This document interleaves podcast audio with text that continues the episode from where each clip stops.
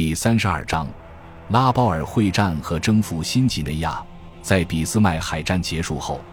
同盟国花了几个月时间肃清巴布亚北部和所罗门群岛南部的日军分遣队，并增援当地盟军。在巴布亚北部，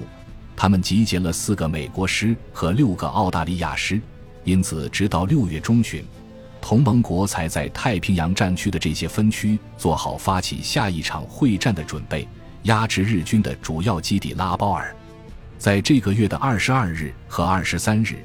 麦克阿瑟将军占领了位于新几内亚尾部以东的特罗布里恩群岛中的伍德拉克岛和基里维纳岛。这两个岛的价值在于，只要在岛上建好机场，就可以在新几内亚和瓜岛之间建立起战斗机巡逻链，从而控制珊瑚海北面的主要入口。七天后。在瓜岛指挥美国第十四军的格里沃尔德少将占领伦多瓦岛，然后立刻从该岛炮击位于新乔治亚的蒙达的敌机场。随后，美军登陆新乔治亚，于八月五日占领了蒙达机场。这个岛上的战斗在二十五日结束。接着，美军绕过日军重兵把守的科隆班加拉岛，于十月九日占领维拉拉维拉岛。十月二十六日，占领特雷热里群岛中的两座岛屿。与此同时，为了获得用于登陆新不列颠岛的作战基地，麦克阿瑟开始着手占领休恩半岛。为此，他在六月二十九至三十日，先派遣一支部队在马克姆河南岸城市萨拉马瓦以南十一英里的拿骚湾登陆，然后从南面围攻萨拉马瓦，接着。为了从北面孤立萨拉马瓦，他决定攻取位于萨拉马瓦以北和马克姆河北岸的莱城，因为只要占领该城，就等于切断了萨拉马瓦的后勤补给线。为此，在九月四日，当萨拉马瓦的日军受到南面的猛攻时，一支澳大利亚军队在莱城以东登陆。次日，又有一个美军伞兵团空降。目的是夺取莱城西北十九英里外的纳扎布机场。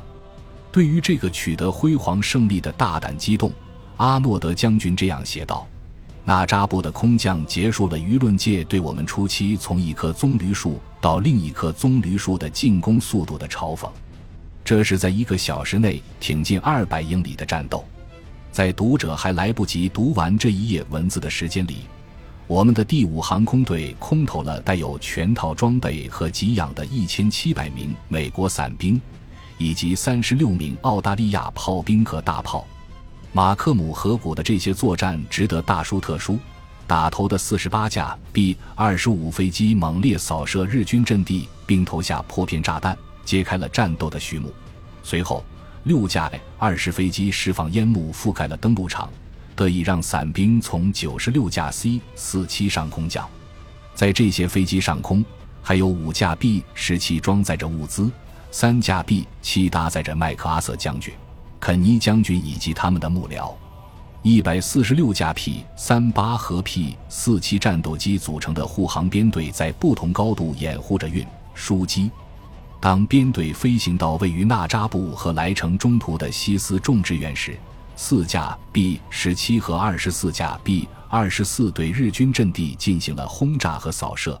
萨拉马瓦在九月十一日被攻克。十六日，澳大利亚军队进入莱城。在占领莱城一个星期后，麦克阿瑟以澳大利亚军队为主力，在分时港以北登陆，并在十月二日占领该城。从这时起到一月底，他又占领了塞多尔和整个休恩半岛。为下一步行动奠定了基础。在这几个月里，同盟国军队还对日军的后勤补给线和航空基地进行了数次空袭。与此同时，在所罗门群岛，美国海军陆战队先对舒瓦瑟尔岛实施佯攻，随后于十一月一日登上布干维尔岛西海岸。这使得美军可以在拉包尔的战斗机作战半径内建设一个海军基地和三个机场。四天后，以多艘航空母舰为核心的一支美军特混舰队空袭了拉包尔，并在一个星期后又杀了一次回马枪。最后，在二月十四日，美军兵不血刃地登上拉包尔以东一百五十英里的格林艾兰。从战略角度讲，所罗门会战至此已经完成，因为剩下的任务无非是肃清在被绕过的各个孤岛上的大约两万日军而已。在进行这些登陆作战的同时，麦克阿瑟已经完成了准备，决定出兵攻打新不列颠岛西端，以控制勇士号海峡和丹皮尔海峡。并在离拉包尔更近的地方建立航空基地。为此，在十二月十五日，他通过轰炸压制了日军在格洛斯特角的机场，并派部队在阿拉维岛南岸登陆。继这次登陆之后，美国海军陆战队于二十六日占领了格洛斯特角机场。由于丛林和山林密布，麦克阿瑟认为沿海岸向拉包尔进攻是不切实际的。即使地形不是那么复杂，这样的行动也不符合他的计划，因为他的目标并不是占领拉包尔，而是通过空袭压制他，使他弹尽援绝。于是从这时起，同盟国军对实施了对拉包尔昼夜不断的空袭，包括对船只和设施的超低空攻击。一九四四年一月二十九日，东京电台的一次广播声称。拉包尔的局势已经严重到了令我们连一丁点乐观想法都不敢有的程度。敌人平均每天用一百架轰炸机和战斗机组成的编队攻击拉包尔。到了三月十日，美军已经推进到新不列颠岛北岸中部的维劳梅兹半岛，并占领了位于塔拉塞亚村的机场。这使得美军飞机能够在距拉包尔不到一百六十英里的地方起飞。此时可以越来越明显的看出，由于在海上损失惨重，日军的船只已经不足以为分散在各个岛屿和新几内亚各地的大量日军分遣队提供补给。正如威廉·考特尼所述，麦克阿瑟将军的计划并不是穿越丛林一马一马的推进，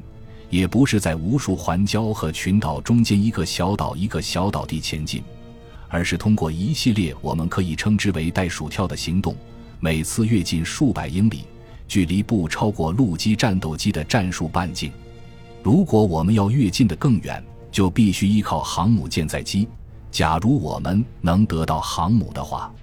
这就能够在指向菲律宾的漫长西征途中占领具有重要意义的地点，把其他地方的日军丢在前线后方，从战略上孤立和削弱他们。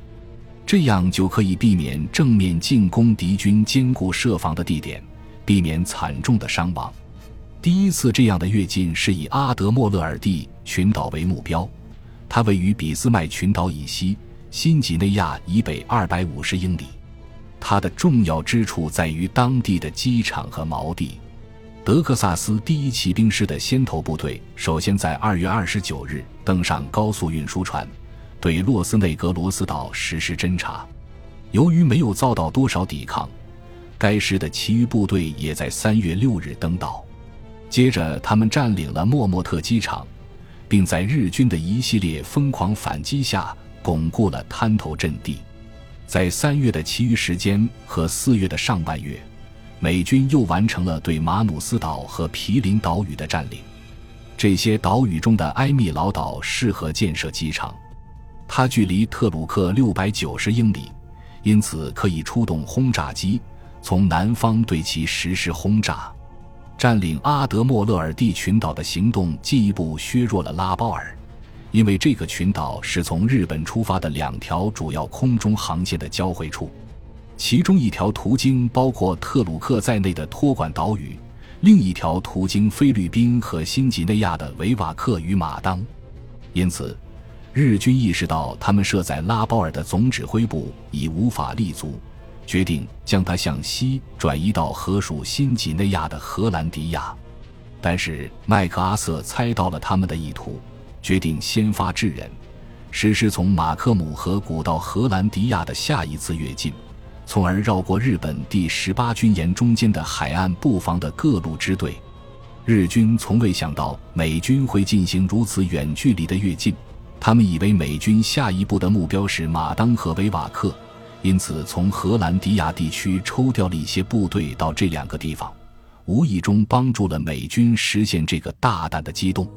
因此，拿破仑的箴言又一次应验了：“T N E risque ring and that trap ring。”敢于冒险的麦克阿瑟又赢了一局。在荷兰迪亚，日军有三个条件良好的机场，而附近的红堡湾适合建设海军后勤基地。但是由于荷兰迪亚在美国陆军的战斗机作战半径之外，必须依靠航母提供空中支援。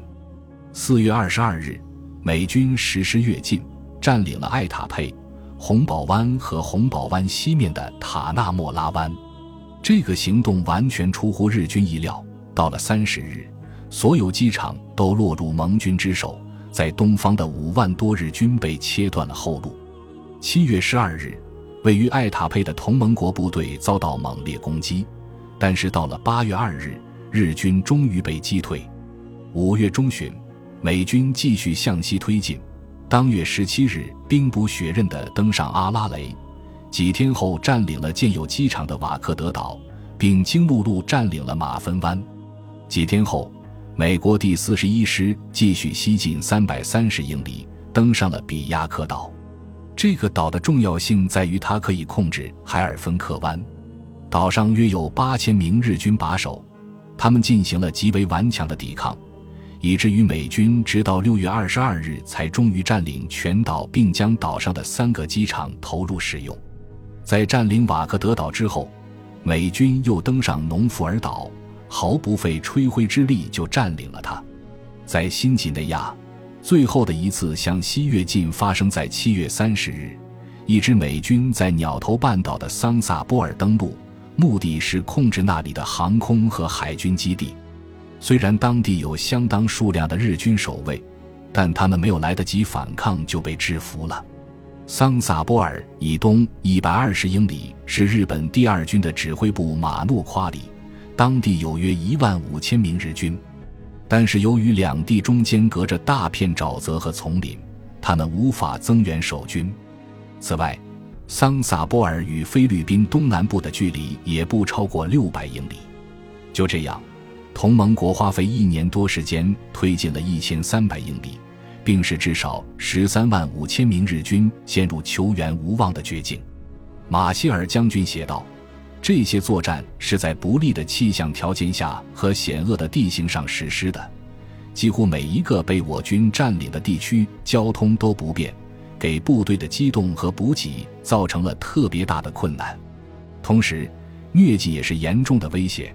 但是我们通过抑制疗法和严格的蚊虫控制措施，使它不再严重限制战术行动。虽然占领桑萨波尔给新几内亚会战画上了句号。但是在这里还应该提一下紧随其后发生的作战。从战术角度讲，它发生在新几内亚之外；但是从战略角度讲，它标志着新几内亚会战的终结。这就是九月十五日占领哈马黑拉群岛最北端的岛屿莫罗泰岛的行动。考特尼先生写道：“在这里，日军又一次在谋略上完败。他们以为我军下一个目标是主岛。”便在那里部署了大约三万人，然而麦克阿瑟却选择了只有二百至五百人左右的莫罗泰岛。我们只伤亡五个人就拿下了这个岛，日军被围困岛上，因为我们控制的机场更多，所以日军的援军既不能增援，也不能解救他们。占领莫罗泰岛使麦克阿瑟与菲律宾的距离拉近到三百英里。同样重要的是。它位于太平洋上另一个大规模会战的焦点区域，切斯特·尼米兹将军自1942年春季以来就一直沿着中央路线实施这个会战，旨在与前一个会战相互呼应，最后汇成针对菲律宾的同一个攻势。这第二个会战就是我们的下一个主题。感谢您的收听，本集已经播讲完毕。喜欢请订阅专辑，关注主播。主页更多精彩内容等着你。